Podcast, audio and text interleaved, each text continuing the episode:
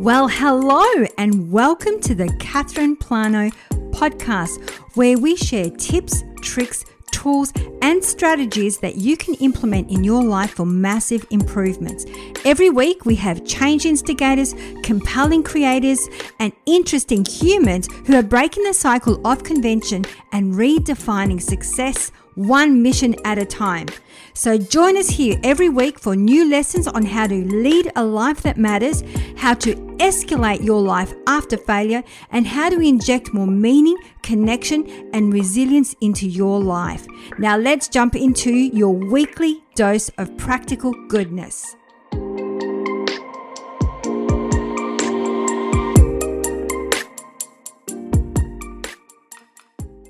Well, my mind cleverly organizes my thoughts, my memories, my experiences to fit that very ancient myth that doesn't belong to me. And I sign myself up as one of the actors in that drama and I give my life over to tell that story. So no, I don't want to be addicted to these stories in my mind. I don't even want to follow them too much and think why. I want to notice them as the phenomenon arising in the moment. Right here, right now, just this and I can say, ah, what a pretty thought. What a pretty thought. Isn't that interesting? And then I let it pass me by.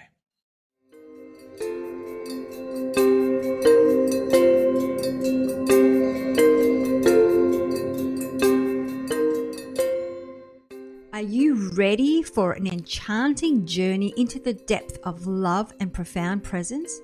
Well, in this captivating podcast interview, join Rainier Wylde, the mesmerizing love philosopher and writer, as he unravels the mysteries of love and its profound connection to being fully present in the moment. With eloquence, and wisdom, Rainier shares powerful insights and heartwarming experiences that will leave you pondering the essence of existence. Imagine suspending your thoughts and emotions, peering at reality without judgment or attachment. Rainier opens the conversation with the thought provoking concept of epoche, an ancient Greek practice that becomes the gateway to embracing the profound beauty of the present moment. Delving into the threads of our minds, he unveils our archetypal stories, influence our thoughts and emotions, urging us to consciously shape the patterns of our relationships. Rainier's guidance on embracing emotions, cherishing fleeting moments, and strengthening our presence will inspire you to embark on a journey of self discovery, love, and authenticity. So get ready to be inspired by this extraordinary human being. Enjoy. Well, a good evening, good afternoon, or good morning, depending on which side of the world you are sitting at this very moment. I have an amazing guest and I'm super excited. We have the most amazing Rainier Wylde. Welcome to the show. Ah, thank you so much, Catherine. I'm excited to be here. I'm excited that you're here. So the way that we love to start the show, we always love to ask our guests. So tell us, what inspired you to do what you do today? You know, I I often get asked this, and I I think that uh, the truth is usually so much less convenient than we wish. It rarely is wrapped up in resumes or uh, glittering backstories or origin myths like superheroes. It has a lot to do with failure.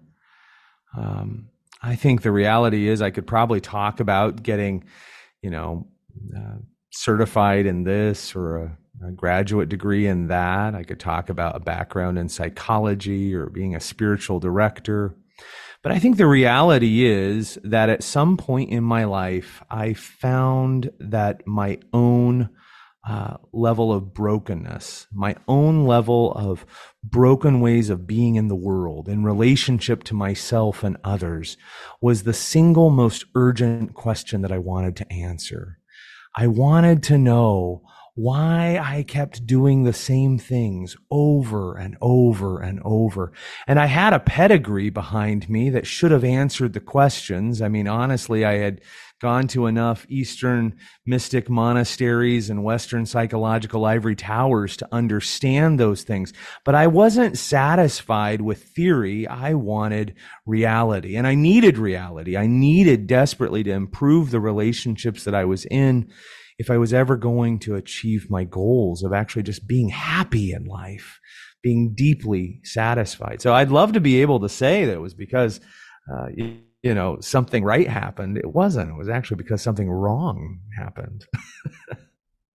so I always think that we we always uh, teach what we must learn. And it's one of those things that even though uh, before we got on the show for our audience, uh, I was just uh, saying that um, very, very diverse background with spirituality, psychology, music, writing, philosophy. And it's almost like this quest you've been on. Yeah. Yeah. yeah? And I am curious, what, what, what, what, what have you found in your quest? Yeah. I mean, I think one of the realities was I grew up in the backseat of a station wagon crossing the lower 48 United States with my father, who was a, a spiritual leader of some minor renown in his circles. And I, kind of grew up in the belly of the beast watching people who were passionate about changing their lives in the ways that they knew how. And every Sunday and often Wednesdays, I would hear my father speak and he would extol what, what was often described as the resolute urgency of now and using just the power of his own voice, he would ignite souls on fire and get them to come from whatever small or shabby pew or chair they were in and to stand up and to come down the aisle and to make a new choice, make a change in their life. And I was profoundly inspired by this as a child. But what I would watch play out over and over and over was a failure to make the changes that people intended. And I saw it in myself. I saw it in my family. I saw it in those around me. I also experienced a profound sense of loneliness, the loneliness of being unseen. And so right around uh, the end of my um, the end of my high school, around grade 12, I decided that I would start to travel. And so I, I went to other countries. I, I sought out other teachers. I, I began to actively inquire of spiritual teachers who had anything to share or show. And eventually I started a community because I was so desperate to, to be seen and known. Uh, and honestly, I think that there's a, uh, a real lack of what I would call mystic community. I think mystics are usually loners and communities are usually filled with very practical people. There aren't very many mystic communities as such. And I was hungry as a mystic who are really the great scientists of the spiritual world. They want to taste God directly. I wanted to experience that in relationship with others. And so for the next decade of my life, roughly, I began to dedicate a time in those relationships to work and prayer and continued to study with other teachers from around the world, studying Zen, studying Sufism, as well as mystic Christianity. And all of those things started to coalesce. I began a family. I, I then uh, left that community, lost many of the friends, dear friends I had, and then decided that I would pursue uh, a psychological degree. I wanted to see what Western psychology had to show on the subject. Um, and then I dedicated my own uh, life at that point to working with chronically suicidal and self harming individuals and teaching them Zen based therapy. Uh, eventually, I left that uh, and became a college professor and taught graduate school. So all of these things were culminating, but the truth is, I was profoundly unhappy, and here's why: because you can build the skyscraper of learning as high as you want, but it also masks the basement of shadows, your own undealt with ego and I'm using those words in all mixed up and muddled up ways, but I suppose the parts of yourself that you have not learned to live in tension with or to integrate. And so those were buried within me. And of course, eventually what happens? So the skyscraper starts to buckle and fall and you find yourself there in the basement. And I had to deal with my own self, which I had been running from all those years, I think. Oh, I'm just covered in goosebumps. The way that you speak is like a song. It's amazing. And when what triggered me when you talked about basement, I was just speaking about this. Um, I feel like I'm doing all of this work as well, all the shadow work and, and I still have to deal with my shit on a daily basis. And I think for me, I feel like I was locked away in a basement and I feel like now I've just been given the key, just mm. been given hmm. the key. And it's, it's really fascinating because I think that we search external of ourselves. So it's what you were talking about, getting accreditations, getting certific- certifications, doing, you know, and, and really delving into some of the psychology and all of those things when really we have to go within, within. And that can be really scary sometimes. So how do we deal with those? Cause I know for me, I'm a why person. So I'm always like, why am I always projecting my shit onto this person and that person? And, and I still on the, that quest. And I'm sure many people are. Yeah. So what do we do? well, I think that one of the things is we should probably stop listening to windbags like me. Um, we've got to stop listening to the so-called experts. You know, there's a beautiful statement uh, that that is taught in a number of traditions. Those who know don't say, and those who say don't know. And I, I think there are so many teachers and therapists and podcasters and coaches, and all of them are selling us on something. They've all got a prescription for our life, a program, an add on. Add this to your life, you'll be a better partner. Do more, you'll be a better person. More, better, bigger. And isn't that just the same old program of covering up and adding on? And I don't want to take away from that. I, I, I, think there's a number of good things out there. I hope to be one of them. But I think the game of adding on, of layering over, of covering up, um, I think it's fool's gold. I think the real truth is being stripped away. And instead of living by a standard that doesn't work, even by those people who teach it, try this instead. Discover the voice, the still small voice that rests inside your own soul. Stop focusing on knowing more, learning more, and begin to instead learn less. learn less. Unlearn Dive deep into the truth of who you are. Now, I think that's the real quest, and that comes with a lot of patience. You actually have to do what the Greeks, uh, and they had a, a word for it, epoche, which means to bracket out. If you can imagine these two parentheses, these brackets, you almost have to look at your life and bracket it off from all of these outside voices. You have to crowd them out to create space to hear yourself. You have to reduce the noise. Uh, I think that's the first step. Oh, I, am thinking yes, uh, easier said than done, right? Because it, it is. In our it modern is, world, yeah. Sorry. In our modern world, especially, yeah. Yeah. So, what's your trick? Like, how do you go deep? Because I know for me, when I do it, I get this. Uh, when I just practice stillness, my mind doesn't stop. My mind is like, and it could be the ego voice that is saying, you don't need to go there. And you know, the last time you went there, what happened?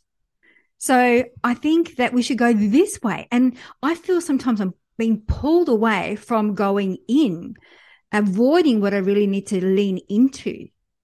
Yeah. So what's your trick? How do you do it? Yeah, well, I, I love what you're saying, and I think you're you're pointing to the the dilemma that we find ourselves in. That the very mind, the minefield of the mind that we so desperately need to crowd out so we can hear ourselves, turns out to often be the very instrument that we use to crowd everything out.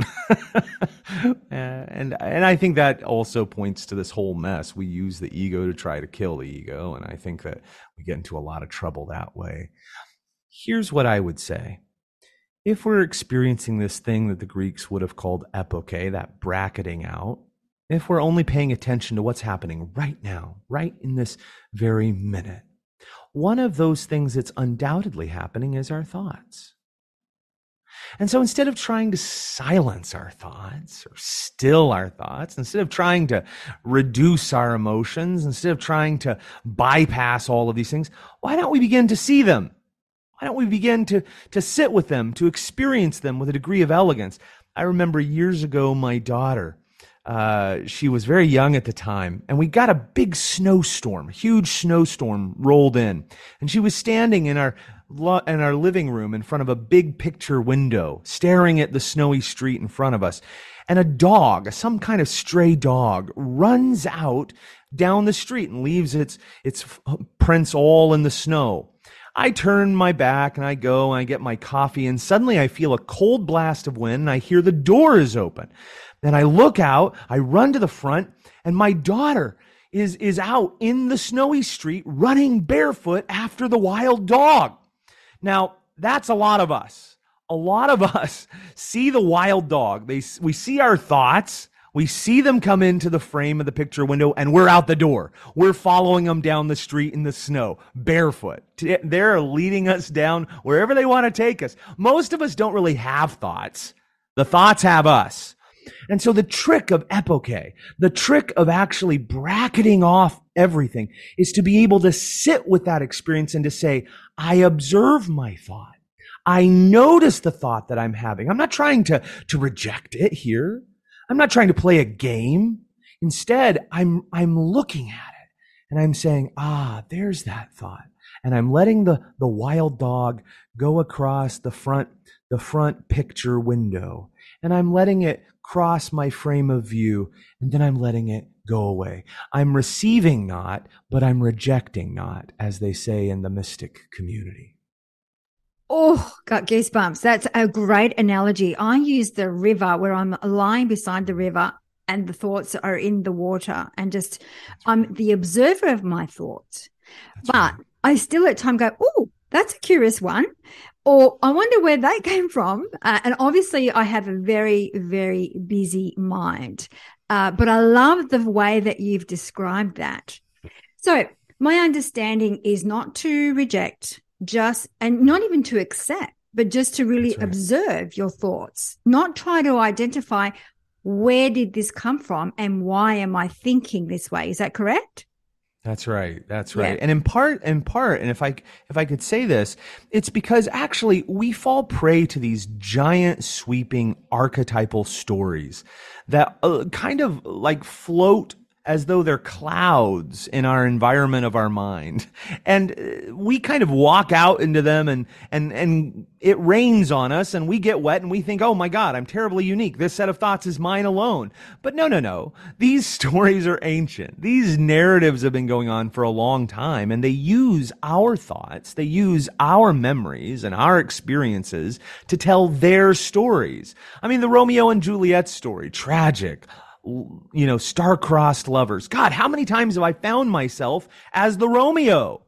How many times have I been in that exact same story and why? Well, my mind cleverly organizes my thoughts, my memories, my experiences to fit that very ancient myth that doesn't belong to me and I sign myself up as one of the actors in that drama and I give my life over to tell that story. So no, I don't want to be addicted to these stories in my mind. I don't even want to follow them too much and think why. I want to notice them as the phenomenon arising in the moment, right here, right now, just this. And I can say, ah, what a pretty thought. What a pretty thought. Isn't that interesting? And then I let it pass me by. I love that.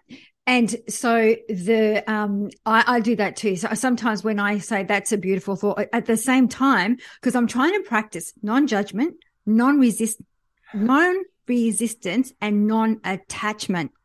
Very hard, very hard, very different. But so what I'm getting from what you're saying, and and this is, um, I guess Carl Jung talks about it a little bit as well, is the collective pool of thoughts yeah. And then we then tap into those collective pull of thoughts. So this is what you're saying. Sometimes they're not even our thoughts. They're somebody else's thoughts that we catch in the ether. Is that correct? Well, that, that's right. That's right. And, you know, Jung does talk about this quite a bit. I think that one of the realities uh, is that we, we underestimate this this thing we call human beingness. What do we mean when we say I am being a human being? And we would have to acknowledge, and, and the philosopher Heidegger really taught us this, we would have to acknowledge that we've been thrown into the stream of being a human being. And it means certain things long before I got here. Somebody threw a party and I showed up late and all the rules have been stated clearly on the door. I simply arrive and through the process of language and and the upload of culture that is learning language very early on, we receive all of these unspoken rules and ways of posturing and positioning ourselves. So much so that we are completely in our personality programmed very, very early on. I mean, it's no wonder why our language centers come online at the exact same time our personalities begin to form between the ages of three to seven years old. We are literally learning culture through the upload of language at the same time we're learning our personality.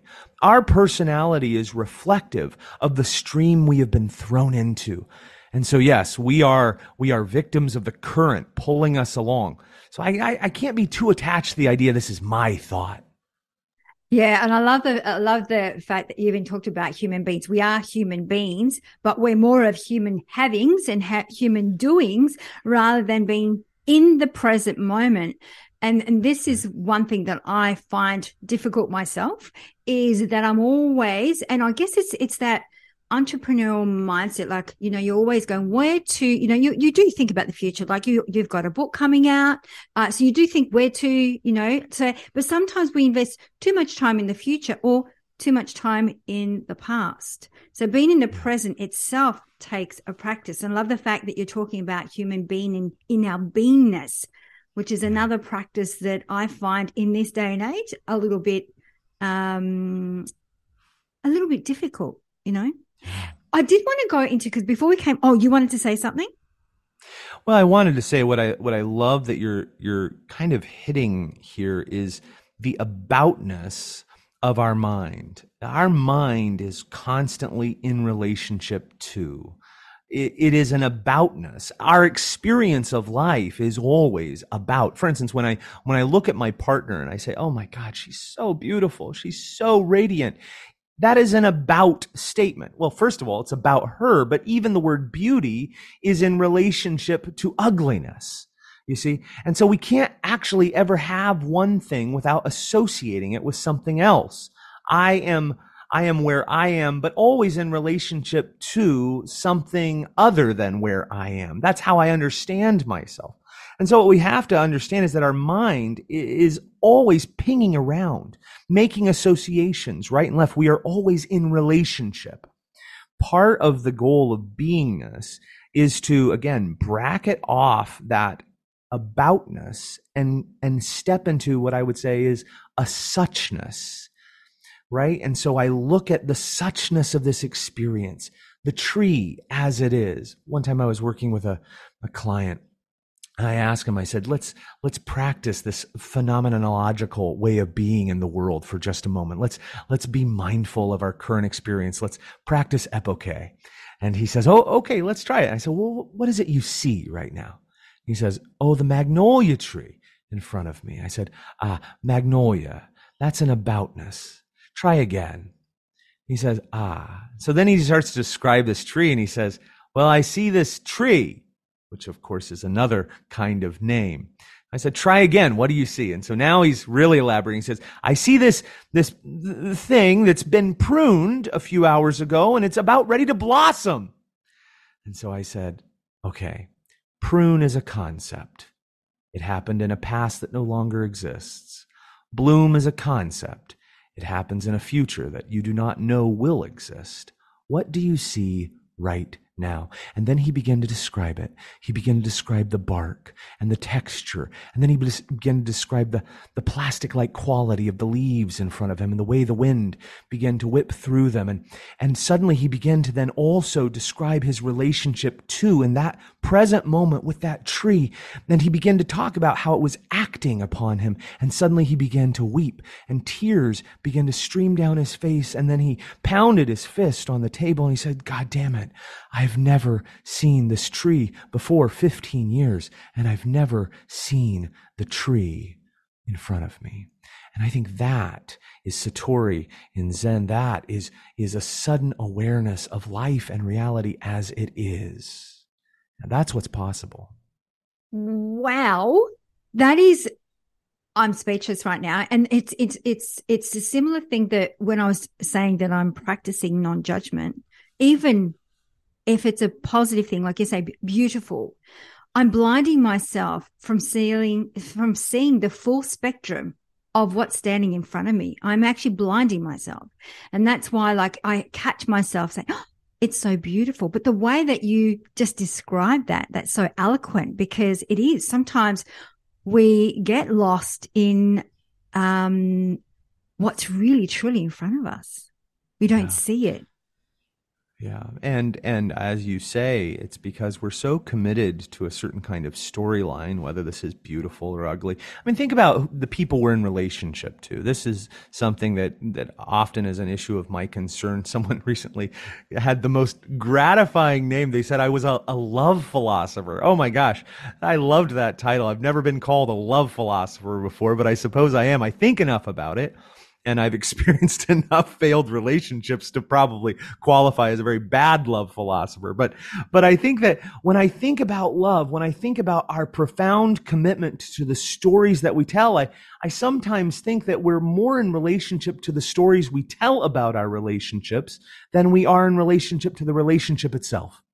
Yeah. And so I want to tell this story that she's the most beautiful woman in the world, or I want to tell this story that she's just like her mother, or I want to tell this story that she's the one, or I want to tell this story that, well, you, you get the idea. And so we become committed. We begin to look for those things that will confirm the stories that we long to tell, and we crowd out anything that is not that. That's judgment, as you say. And then we miss the truth every time. It's almost like what I'm feeling. It's almost like, and even when you were explaining about the tree, uh, and this is the thing that I do because I, I, was just alluding to my busy mind, is dropping to the heart. So as you were describing the tree, it's more like if I was to drop into the heart, I would. The experience is very different. It's it's like even when you're talking about love, right? When we we the story lives in our head. I feel I could be wrong, but I feel like the story of um, I want to tell you about this. It, it's very much in the mind. And I know you do a lot of writing, and I'd love to link into that too as well. But it's more about the experience that sits in the heart with what you're speaking about. Is that correct? That's right. That's right. Yeah, and even and even when I'm sitting in front of my lover, it would be better if I did not say I'm in love with you. It would be better if we said I am sitting with the concept called I am in love with you. And I'm negotiating with the thought that I am profoundly attracted to this and that and this. It would be better if we acknowledge the profound temporality of our experience in the moment. Sometimes I actually do that. Sometimes I sit there and I narrate my thoughts in just that way. And I say, well, I'm having the thought that I've never loved anyone quite like you. And then I'll kind of chuckle and I'll say, and of course I've had that thought with others, but, but sitting here in this moment, I'm noticing the desire to say that that's the only time I've ever felt this feeling. And you know, someone might say, well, haven't you just reduced the profound specialness of that connection? Well, no, my God, it is so beautiful to sit in that moment of reality and have someone's full attention on you. Yeah. Regardless of what happened before, regardless of what may happen again, for them to see you. You know, what did Mary Oliver say about snow geese? She said, um, whether I see them again or not, I do not know. It does not matter. When I saw them, I saw them as through the veil, joyfully, clearly, secretly. And I think that that really is the calling in love and life. Yeah. Oh, Amazing. And you know, the way that you describe that, it's almost like you're not giving it form. You're mm-hmm. allowing it to express itself in that very moment because there's you and the partner and what is taking place between the two of you. It's almost like I see this in uh, astrology. You know, when you're you're uh, sitting with someone in their astrology, you've got their blueprint, which is the the the energy of itself and the stories that come out of it comes alive with two people without giving it form. That's what you've just felt like you've just described. So then once yeah. again, you're not locking yourself into it's just this there's so many different like a diamond so many facets to the relationship and the love itself yeah. And of course, this comes in such contradiction to the human experience, which is the desire to possess. I think one of the things we have to acknowledge about relationships is that we desire to possess one another right? This isn't simply a patriarchal idea relating to, to men wanting to own uh, women. This is also not simply a controlling idea that our mothers wanted to possess their sons and then our, our, our lovers want to possess us next. I feel like genders are constantly telling these stories about the other in hushed circles in private rooms. The reality is lovers long to possess one another. We long to feel safe and in that desperate attempt to feel safe, we then control and own and purchase one another. We make bids for connection to inhabit one another's worlds. But this, of course, comes in direct contradiction to our need to give to give voice to that formless thing you just described that we both know is love that is the mixture of authenticity and freedom is the ability to experience the deep and profound desire for the goodwill of another, regardless of one's own state of being. Oh, so this, I think that when you were talking about, and I'd love to kind of unpack this as well, because I think safety is really important in any relationship. Uh, and it goes down, if we can go into the psychological aspect, go into the brain science, neuroscience of the importance of feeling safe in a relationship. Yet, I can't tell how many people I know enter relationships feeling unsafe, going into a relationship for the wrong reasons, only to find themselves, what am I doing? And where do I go from here? So I, I know you've got your book, uh, Love, coming out. I'd love to really unpack that because I think that relationships is a big topic. I mean, we could spend a whole day on it, I'm sure. Um, yeah. But what is that? And and the other thing I see a lot in my friends too is they get with someone feeling unsafe. One, thinking that because they see the potential in the person and they know that because they hang on to that potential, that person could eventually become this human being that I yeah, aspire yeah. to have as a as a partner. Uh, and then there's that control aspect, right? So I'd love to unpack all of that. What are your thoughts? And where would you like to start? well, I, I think that um, when we talk about love, I think that we so often are drawn to people who who resemble our deepest wounds, or at least the environments of our deepest wounds it's not exactly as though we want to repeat the past. I think that what we want is to elicit familiar emotions. We become kind of specialists about certain emotions, you know. So whether it's deep sadness or or jealousy or um, or our reactions to those emotions, we tend to replicate those experiences over and over. We specialize in them, and then we cast for someone opposite. Um, you know, I, I, often think about if I specialized in acting. Let's just say that I I got really good at acting. Let's say I I became Batman. I got cast as Batman in a movie, and in fact, I did so well at it that they said, "Hey, we want to cast you in Batman too." I say, "That's great." Well, they would also then need to cast for Alfred, wouldn't they? And that's kind of how it goes in our relationships that, that the better we get at playing a certain part, the more we need someone to play opposite of us. And so what happens is we tend to attract very familiar recurring roles over and over and over, which has a lot more to do with the things that we ourselves have accepted as us and who we are. I hate to tell most people this, but most people, uh, their next boyfriend, their next girlfriend, their next lover, their next husband or wife, the one who's after this present one that's working out, it's really going to be a replication of the same thing. I remember I was working with a gentleman who I had seen for a number of years. He had been married. It had been disastrous. He was so happy to end the marriage. After all, it had been hell. And so when he told me a few months later that he had met the most beautiful woman in the world who was nothing like his ex-wife and wasn't he happy, I said, I can't wait to meet her. So he brought her in. And I have to tell you, Catherine, not only was she like her emotionally, she even looked like her. He chose the same exact model. It was uh, delightful. And I had the hard job of saying, Hey, Bob, his name wasn't Bob, but hey, Bob, I think we might need to talk.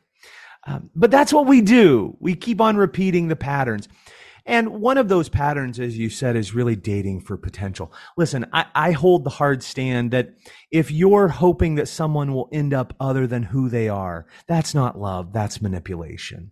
We will subtly reinforce those changes over and over and over, cherry picking the things we like and punishing the things we don't to try to get the outcome we want.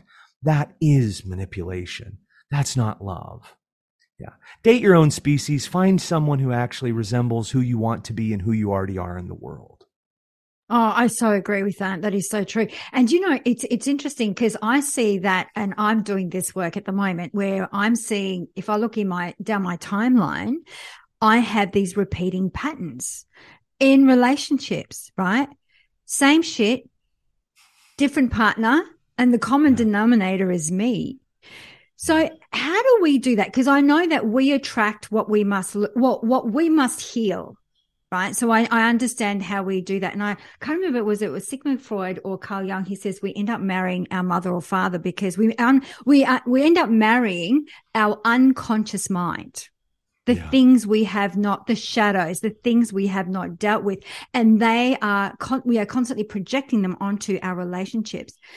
So the deep work, which is I'm still going through, the deep work is finding the pattern. Mm. What are those repeating patterns? That's what I'm, I'm looking at these repeating patterns. And what I'm struggling with is awareness is great, but then what do you do with it? Mm-hmm. So what's what's and I'm sure there's lots of people out there that are finding themselves in different relationships, just different time of the year, different partner, but same, same shit, right? So, uh, what do we do? What do we do? Yeah. I think this goes back to uh, that earlier Greek thought that I introduced, epoche, which is to see the phenomenon of the present moment. That's awareness that you're talking about. It's to see what is. It's to be with what is. It's not to shame ourselves, right? A lot of times we just we, we, we try to heap, uh, you know, gasoline onto the fire and we just create a bigger fire. That's shame. Let's not shame ourselves. Let's notice what is. Let's notice the pattern. That's epoche, stepping into the phenomenon. Uh, what the Greeks said that would happen after that was ataraxia, this state of equanimity, this state of calm that would occur, that would allow us to observe our emotions without being swept away by them I've noticed that. I've noticed that across the years, when I could break down the experience of an emotion, I, I, was presented with the truth that I don't have to be victim to my emotions. I actually am in control of my emotions. In fact, I get to choose the emotions I'm having in regards to a circumstance. I can stack the deck. I can do things, enough things that actually create the likelihood that I'll experience the exact emotion that I want over and over and over. We already do this, but it's largely unconscious. Now, if I do all of that, one of the most incredible things that happens is it gives me choices. When I observe reality as it is and then describe it as it is with that experience of equanimity, what begins to happen is I can choose how to participate in a different way. And so those choices for me look like developing a muscle that quite frankly, we in the West do not develop much at all, which is the will. We are a culture that is psychological. We're always wanting to think and understand and know, or we're emotion based. We're feeling, we're, we're, I don't feel like it or I do. But actually, the ancients taught us that the will is spirit in action. My capacity to choose, and of course, that choosing means learning how to practice containment of self. that I am a closed self, that I have a boundary of self. I know who I am and I take the active steps towards what I want. Now, I get that I'm, if I'm listening to this, it's like I'm hearing another language. Like, what the hell is this guy talking about? Here's what it is. It's looking at your life as it is and making an assessment. It's creating a response to the situations you're in and not talking yourself into or out of it, but taking the next step the single next step. It's deciding, declaring, and then doing over and over and over. And when you fulfill that promise to yourself, when you say, I will, and you step into it, what begins to happen over time is that your will grows strong, your inner character, which is for so many of us flimsy and flaccid, actually is able to, to penetrate the world we grow with strength and grit. And, and believe it or not, we need that in love because love is a tangle of hard conversations and tearful moments and moments when the person across from us doesn't get us, doesn't understand us, can't hold our truths. And what then? Yeah, we become our own version of the one. Who cares if they're the one or not? We're the one. Yeah. And I think that is really the radical truth of love. Oh, and you said a, a, an interesting word, which which you know, uh, my ears went. Doot.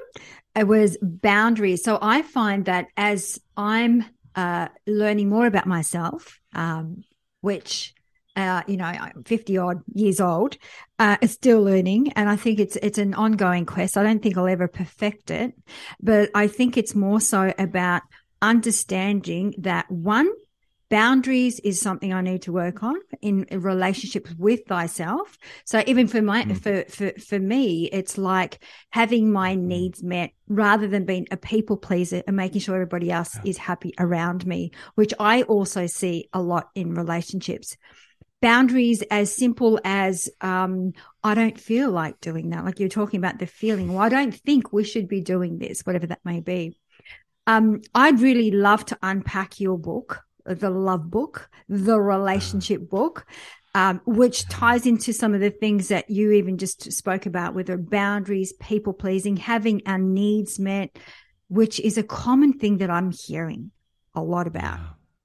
Yeah. yeah.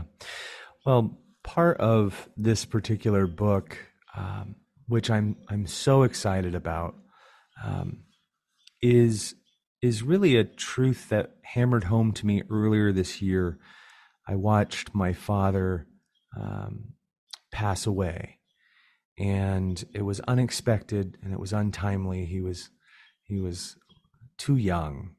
There was life ahead of him, and I watched as his wife, my mother, uh, with a relationship behind them of 55 years, lay on the gurney there at his deathbed and she curled up right there in his arms as he was slipping away, as he was passing. And she's holding him, cradling him.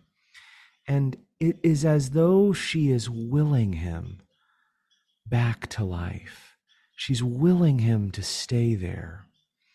And I think that as I watched that and as I sat in that moment, what I realized is that love is always against time. Love is never quite itself. It is always a love against time. And that love is a thousand unreconciled moments.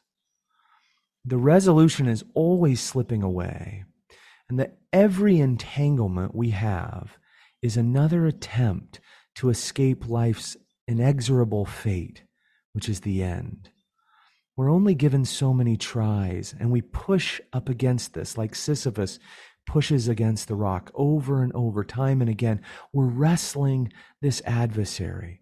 And just as my mother sat there pulling him, it was as though the plane of his life was taking off and passing to the other side. And she was there on the runway trying to pull him back. And I think that's what love is. I think that love is the profound temporality, the phenomenon. Love is that which ends. love is love that ends, and it invites us into the eternity of the here and now, embracing us, trying to get us to stay in the phenomenon of this moment. So the collection of of what this book is, and I've I've not actually told anyone until you what the title is, except for my publisher and editor. It's Love Against Time. And Love Against Time is a collection of vignettes and stories that all zoom the camera in close in to lovers caught in the tangle of life who are desperately trying to fight against time. Some of them love is lost. Some of them love has been given away. Some of them love has passed already, and some of them are just finding it for the first time. But it's my hope to usher us into the presence of that which gives us life, which I firmly maintain is love. That love is actually that thing that we associate with life. It's i feel like as you were speaking all the things i just spoke about people pleasing boundaries it just dissolved. Yeah. dissolved. Love has this expression of dissolving the things that have no substance. That was so powerful. I love that you, you said that catherine. Um, i I'm I'm stepping into the the suchness of this moment and I'm I'm noticing what you just said. Love dissolves those things that have no substance. And I'm not saying that boundaries don't have substance. I think they're tremendously important. But I think at the end of at the end of it, and again, uh, I would just say about my father, uh, didn't I love him? And wasn't it complicated? Oh, the complication of my 43 years on this planet. And yet, in those final moments, in the day before he died, right before he lost his voice, this great orator who could move a crowd with his voice, but who at the last 24 hours couldn't even speak. And right before his voice went hoarse, I reached my hand down to him and I said, I love you, Dad. And he said, Kid, you're the apple of my eye. I think about that moment. I think about how everything dissolved. All of my carefully planned boundaries, all of my need to prove myself, all of my my intense strivings was all gone. And all there was was the fleetingness of love and the hammer of the clock. Yeah. That's the power of it. Thank you so much for sharing. Namaste. That was beautiful. I really felt it. Uh, I am conscious of your time. And I think we're going to have to get you back on the show because there was so much that I wanted to ask. Uh, you're a beautiful soul. The way that you speak is like a song. And mm. you speak and you touch people's hearts with your voice, with your words uh, I really wanted to unpack your whole piece on writing because I know that's quite therapeutic from my understanding. Yeah. Um, so the way that we love to wrap up the show, and I really would love to hang on to you a lot longer, um, but I am conscious of your time and very respectful of your time. Um, we always wrap up the show with three shiny golden nuggets, which are for our audience. Uh, they could be um, like tips or how to's or whatever that may be for you. So over to you. Yeah. I think the first is one that we've already said. It's that epoche, it's that bracketing off.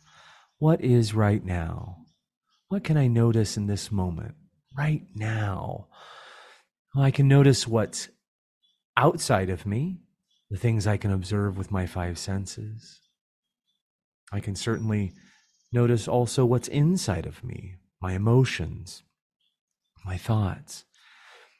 Provided that I notice it, provided I don't simply assume that it is, but rather that I stand as an observer and say, I notice, I observe, I observe the thought that, I notice the feeling of.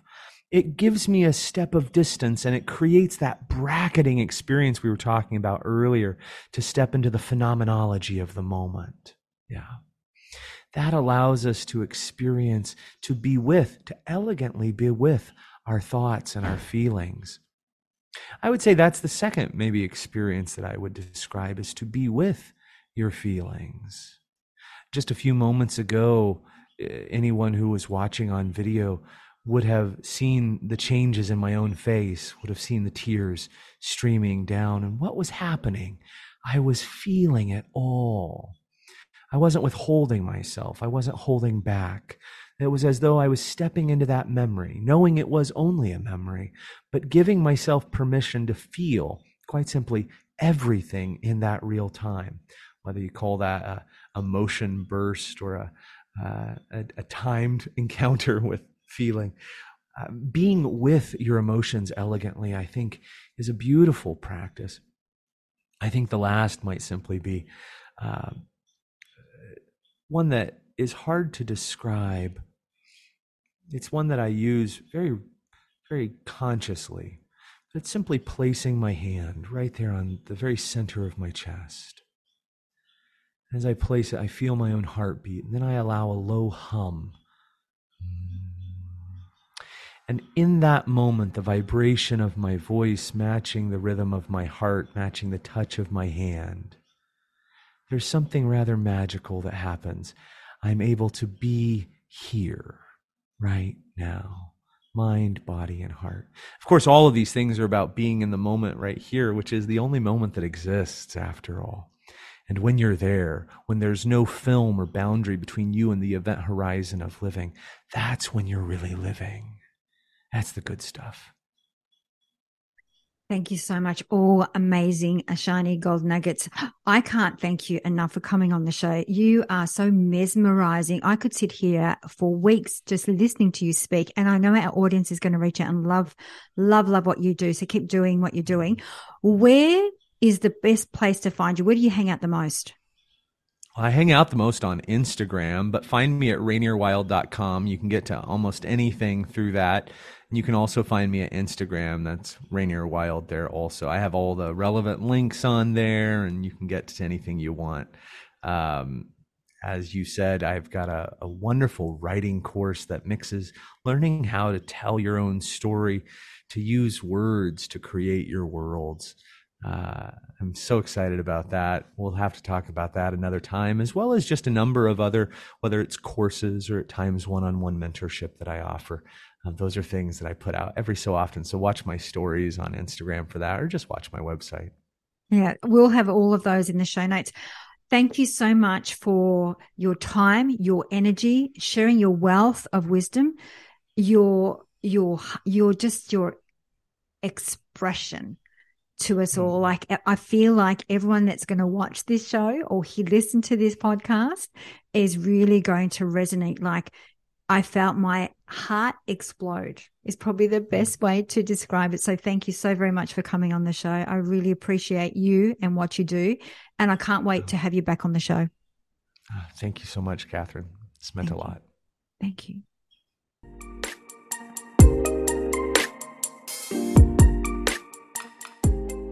Thank you so very much for listening to today's episode.